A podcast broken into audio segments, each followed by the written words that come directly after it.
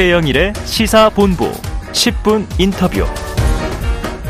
네, 화제 이슈를 콕 짚어보는 10분 인터뷰 시간입니다. 10월 2일 어제는 노인의 날이었습니다. 10월 1일 국군의 날, 오늘 개천절, 그 사이에 묻혀서 잘 모르시는 분들 많은데요. 자, 통계청에서 발표한 2022년 어, 고령자 통계에 따르면 우리나라 고령 인구가 사상 처음으로 900만 명을 돌파했더라고요. 2025년에는 노령 인구가 20%를 넘는 초고령 사회로 진입할 것이다. 이런 예측도 나왔습니다. 자, 우리 사회가 빠르게 고령화되고 있는데 비해 여기에 대한 대비는 속도를 따라잡지 못하고 있어서요. 자, 100세 시대 노후를 위해서 어떤 준비가 필요한지 트러스턴 자산운용 연금 포럼에 강창희 대표를 모셨습니다. 오늘 좀 중요한 이야기를 나눠보려고 합니다. 자, 강 대표님 어서 오십시오. 네, 안녕하세요. 네. 자, 대표님 이게 은퇴 준비 전도사 이런 아. 별명이 있으시더라고요. 네. 아, 유명하시던데. 아, 네. 노후 준비에 대한 인식이 별로 없던 2000년대 초반부터 장수 리스크 역설에 오셨는데 장수 리스크 어떤 겁니까? 한마디로 60세, 70세 세상 떠날 거로 생각하고 음. 돈다 써버렸는데 네. 100살까지 살면 그게 제가 2004년에 이 CEO 대상 그 동영상 강의를 할 때이 네. 장수 리스크란 말을 하니까 사람들이 전화가 와서 그 오래 살면 축복이지 무슨 소리냐. 아. 그랬는데 지금 20년이 안 됐는데 네. 재수 없으면 120살까지 한다고 또 그러잖아요. 아, 아이고 아이고. 그러니까 세상이 이렇게 바뀐 네. 거죠. 어르신들 얘기가 실제로 1980년생의 경우에 42세인데 네. 그분 중에서 100세 생존 확률이 남자가 20%고 여자가 22%이기 때문에 어. 우리가 노후 준비를 할 때는 다섯 명 중에 한 명이 이 살 나이를 예, 기준으로 준비를 해야 되거든요. 네네네. 그러니까 20% 생존 확률로 준비를 해야 되는데 어. 그러니까 이 80년생 이분들은 100세까지 산다고 생각하고 준비를 해야 되죠. 야, 80년생 기준으로 보면 예, 예, 예. 100세까지 산다. 예. 100세를 준비해야 한다. 네. 야, 우리나라 고령 인구가 지금 900만 돌파했다 말씀드렸는데요. 네. 사실 다른 나라 국민들에 비해서 네. 노후 준비가 제대로 돼 있지 않다 이런 생각이 들어요. 네. 이유는 뭡니까? 우선 이 고령화의 속도가 너무나 막 빛의 속도로 빨리 가기 아, 때문인데 네네. 그 많이들 그러지 않습니까? 그 프랑스에서 고령화 관련해서 155년 동안에 진행된 일이 음. 이웃 나라 일본에서 35년 동안에 진행 4배, 네. 5배 속도로 네. 적응을 못하고 저 고생을 하고 있는데 예. 우리는 일본도 저리 가라 25년 동안에 진행이 되니까 아. 프랑스 같은 나라는 155년 동안에 서서히 정의하면 되는데 네. 우리는 25년 동안에 뭐 여러 가지 그 노후에 관한 생각, 주택에 관한 생각, 뭐 직업에 관한 생각 이걸 빨리빨리 바꾸지 않으면 안 된다. 네네. 그 옛날에는 또 뭐 퇴직하고 나면 자녀들이 다 알아서 도와주니까 이 됐는데 지금은 그 자녀들이 안 도와주고 네. 결국 현금 선, 현지 선진국처럼 연금으로 살아야 되는데 음. 그 우리는 연금 주부가 나중에 또 말씀드립니다만은 거의 안 돼 있거든요. 야, 예전에 그리고 갖고 있는 대로. 재산이 네. 또 우리는 80%가 부동산이기 때문에 네. 10억짜리 집이 있어도 그거 뭐 그냥 살고 있으면은 그 수입이 없으니까 소득이 안 나오죠. 예, 소득이 안 나오죠. 근데 더 중요한 거는 퇴직하고 나서 30년 40년 동안 뭐 하고 살 건가. 네. 옛날에는 퇴직하고 한 10년 남짓 살다가 뜯으면 됐는데 네네. 지금은 30년 40년에 돈이 되든 일이든 취미 활동이든 자원봉사 활동이든 뭔가 해야 되는데 네. 그런 준비가 또 안 돼 있는 거. 아. 이런 것들 문제죠. 아니 한때는 저희가 압축 고도 성장을 해서 네. 선진국이 100년 성장한 걸 우리는 막 2, 30년이 성장하니까 네, 네. 이게 사회 적응하기가 바빴는데 네. 고령화도 압축 고도 고령화군요. 네, 야 지금 노후 3대 불안으로 예. 지금 몇 가지 얘기 또 해주셨습니다만 예. 돈, 예. 건강, 예. 외로움 이렇게 예. 꼽으셨어요. 예. 자, 좀 한번 자세히 풀어주시죠. 그러니까 뭐 우리 다 생각해봐도 노후에 노후자금 네. 없으면 안 되는 거고. 네. 저도 70대 중반이 돼 보니까 네네. 부부 같이 있다가 이 아, 아프니까 참 보통 문제가 아니더라고요. 네네. 건강이 그렇고요. 음. 그다음에 또 옛날에는 자녀들하고 같이 살았는데 그 지금은 다 부 둘만 살다가 나중에 혼자 되잖아요. 네. 특히 우리나라는 노인 다섯 분 중에 한 분이 혼자 살고 계시거든요. 아. 그러니까 이 외로움 이게 이게 큰 문제죠. 네네. 그래서 이제 그 저는 이 3대 불안이 이 돈 건강 외로움이라는 건 다들 아시는 얘기인데 제가 음. 이걸 굳이 말씀드리는 거는 음. 그 대응책이랄까 최선의 해결책은 돈 버는 일이든 사회 공헌 활동이든 음. 취미 활동이든 소일거리가 있어야 된다는 뜻에서 네네네. 이 말씀을 드린 거죠. 야, 그러니까 우선 생활비가 모자라니까 네. 뭐 뭔가 일이 있어야 되고 또 생활비가 충분히 한다고 하더라도 뭔가 하고 하, 지 않으면은 건강에도 문제가 되고 이게 또 외롭고 그러기 그렇죠. 때문에 그리고 가족이 아니라도 이 뭔가 이 지역 사회나 새로운 유연 사회에서 외롭지 않게 행복을 찾는 방법을 네네. 생각해야 된다. 그래서 3대 불안이 돈, 건강, 외로움인데 최선의 해결책이 에, 뭔가 일입니다. 일. 그 말씀을 드리기 위해서 이제 아, 제가 얘기한 제일 거죠. 중요한 게 네, 네. 어우 이게 세 개가 각각도 문제지만 네. 갑자기 겹치면요. 네. 그런 일을 주변에서 많이 보는데 네. 아프시니까 경제력이 안 되면 또 고통이고 네. 돌봐줄 가족이 없으면 또 고통이고 큰일 나는 거죠.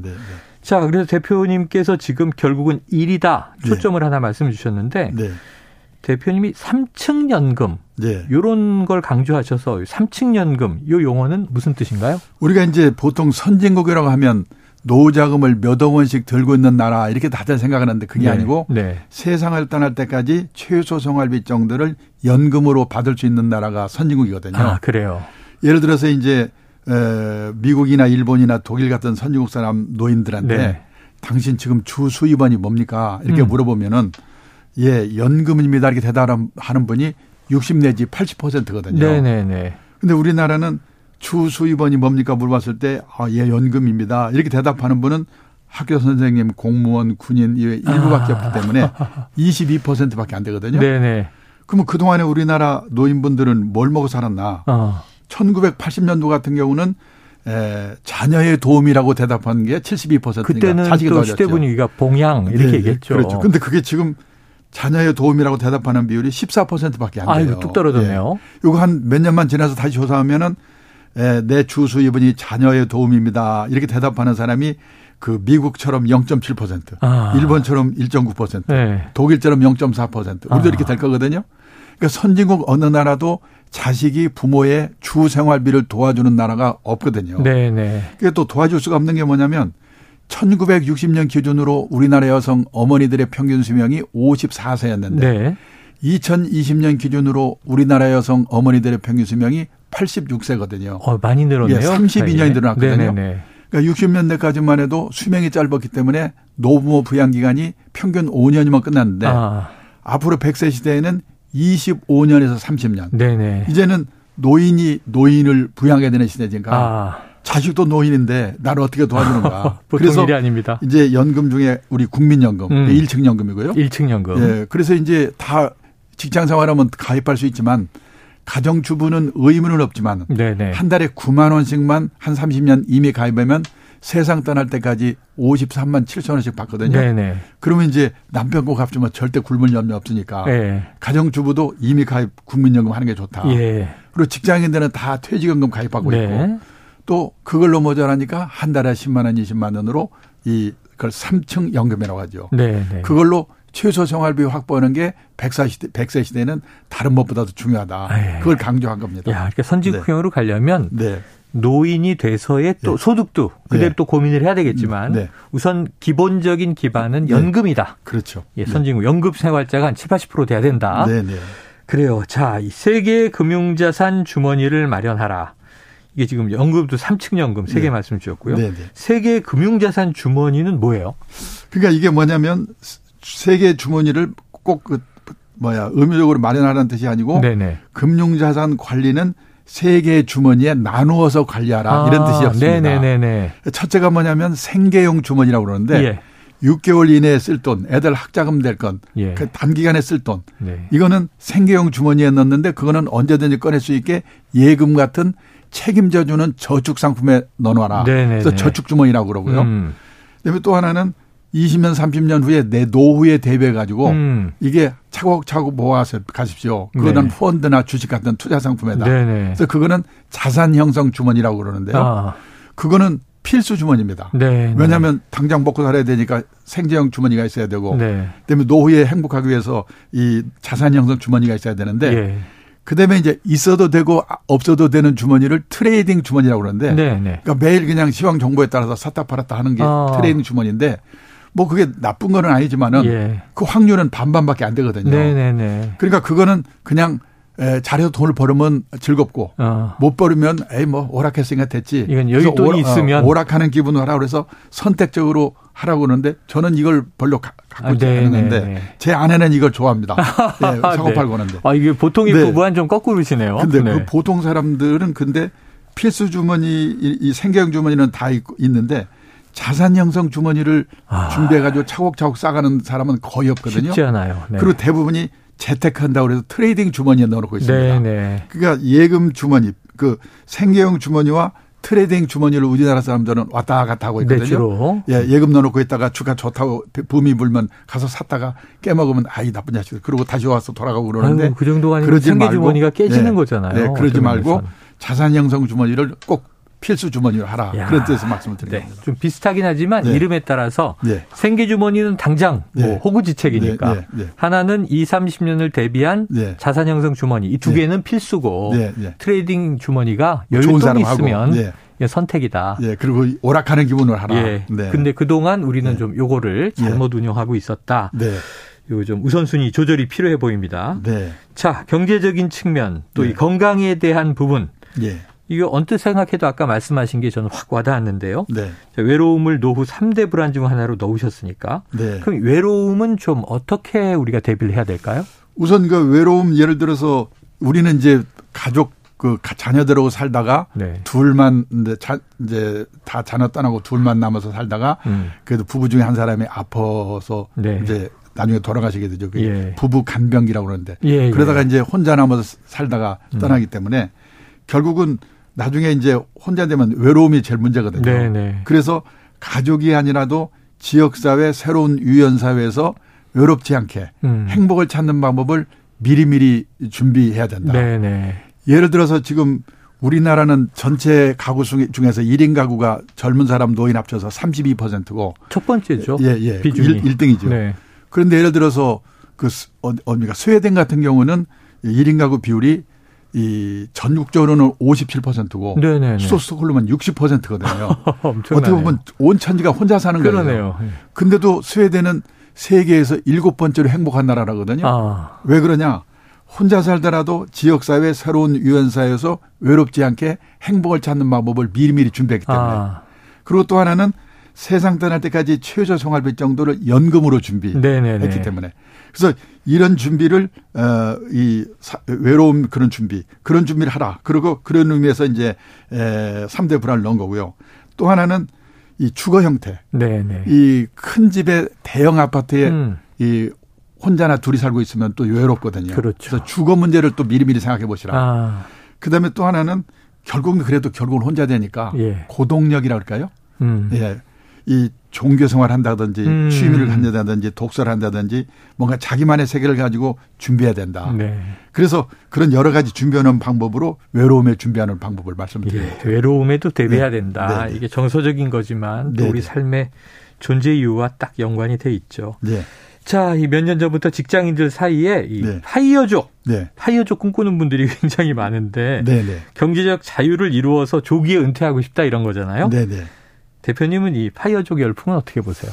예, 이게 이제 사실 직장 생활이 짜증나고 경제적으로도 힘드니까 네네. 네. 그 주식이나 부동산이나 코인 같은 재테크를 해서 돈 벌어 가지고 조기 퇴직해서 네. 자유롭게 살아보자. 네. 뭐 이런 거는 각자 인생관이니까 네, 뭐, 네. 뭐 각자 알아서 하는 건데 네.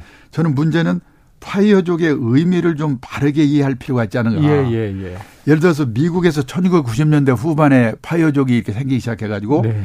2008년 금융위기 이후에 유행이 됐는데 음. 그때 그 파이어족은 뭐냐면 이 재테크에서 뭐 그냥 돈을 왕창 버는 게 아니고 네네. 이 월급이나 이런 거를 극도로 어떤 사람은 7, 80%까지 절약을 아, 해가지고 아 껴서. 네, 돈을 모아서 음. 또 가서 회사를 관두고 나가서도 극도로 절약하는 생활을 하면서 음. 자기가 하고 싶은 일 하자는 게 파이어족인데 우리는 재테크로 어떻게 한번 돈을 왕창 모아가지고 그 다음에 이제 자유롭게 살아보자 그러는데 아. 첫째 재테크로 그렇게 갑자기 돈 모으는 게 되냐 하는 게 문제고 또 네. 된다고 하더라도 일이 없이 40, 50대 돼보면 제 친구나 이런 사람들 봐도 공허해지더라고요. 네네네. 네, 네. 그래서 뭐냐면은 꼭 그 재테크 뭡니까 파이어족의 의미를 제대로 알 필요가 있다. 아. 뭐냐면 자기 하고 싶은 일을 하기 위해서 이렇게 절약을 해서 돈을 모아가지고 예. 나가서 절약해 살면서 자기 하고 싶은 일 하는 거 이게 바이오적인데 네네. 네. 그냥 한탕 해가지고 돈을 벌어서 아. 그걸로 자유롭게 살자는 거는 좀 문제가 있다. 예. 네. 이게 조금 우리나라는 파이어족이 좀 연로족하고 헷갈려서 한 번 사는 인생 하고 싶은 거다 하자. 예. 이거랑 좀 잘못 혼용이 된 건 아닌가 하는 대목도 듭니다. 극도의 자기 절제를 기반으로 해서 네. 거기서 모아진 걸 가지고 네. 자기가 가치 있다고 생각하는 것에 쓰는 거죠. 예, 예. 아유, 일본에서는 신일류족 나왔을 때 네. 뭐 주유소에서 그냥 아르바이트하고 편의점에서 아르바이트해서 네. 취미 생활에 다 투자하는 아, 그렇죠. 젊은이들도 뭐, 네. 생겼었죠. 그건 뭐 정말로 그 네. 예, 자기 인생관이니까 여러 가지 네. 생각할 필요가 있죠. 하지만 네. 좀 그걸 또 기성세대는 너무 극단적으로 사는 거 아니냐 이렇게 보기도 하고. 자 대표님, 이 평생 현역이 가장 좋은 노후 대비다 강조하셨는데 평생 현역 왜 중요합니까? 첫째 평생 현역이 필요한 이유는 우리나라의 퇴직자들은 에, 거의 제가 생각에 7, 80%는 생활비가 모자라기 때문에 그렇다고 봅니다. 음, 네네. 그 인생에서 재산이 제일 많을 때가 50대인데요. 우리나라 50대 가구의 가구당 총 자산이 5억 6천7백 정도인데 네. 이 여기에 부채가 한 1억 정도 있고 네네. 빼면 4억 6천7백이 순자산인데 거기에서 웬만하면 4억 6천7백이면 뭐 그럭저럭 먹고 살 수 있을 거 아닌가 생각이 되는데 거기 살고 있는 집이 4억 6백만 원이에요. 그러니까 6,100만 원 남거든요. 자산은 없네요. 예. 네. 그걸로 어떻게 30년, 40년 네, 삽니까? 네. 그래서 뭔가 이 모자리가 생활비기 때문에 생활이 뭐 모자라기 때문에도 일을 해야 되면은 또 하나는 뭐냐면 아까 말씀드린 대로 그 노후의 3대 불안이 뭔가 일이라고 그랬지 않습니까? 네. 그런 의미에서 또, 또 일을 해야 되고 음. 또 하나는 부부 화목을 위해서도 뭔가 일을 해야 된다. 네네네. 예를 들어서 지금 우리나라 퇴직한 분들이 에, 부부간에 이게 갈등이 많거든요. 아, 왜 예. 저희 삼식이 유머도 예, 있고 그렇잖아요. 비하는. 근데 섬찟합니다. 뭐 우리뿐이 아니고 일본에서도 그 뭐냐면 오가와 유리라는 그 노설계 전문가가 그러는데 일본에서 은퇴 남편 인기 1번이 누구냐고 그랬더니 음. 뭐 일 뭡니까 친절한 남편 뭐 요리 잘하는 남편도 아니고 어. 낮에는 집에 없는 남편이라고 아, 그러더라고요. 네. 일단 나가야 되는군요. 예. 그러니까 뭔가 일거리를 가져야 되고 일본에서도 가정주부가 남편이 퇴직하고 집에 있으니까 남편 재택 스트레스 증후군이라는 병이 아. 생기는데 증세로 보면 우울증, 고혈압, 천식, 공황장애, 암, 공포증, 뭐 네. 십이장궤양.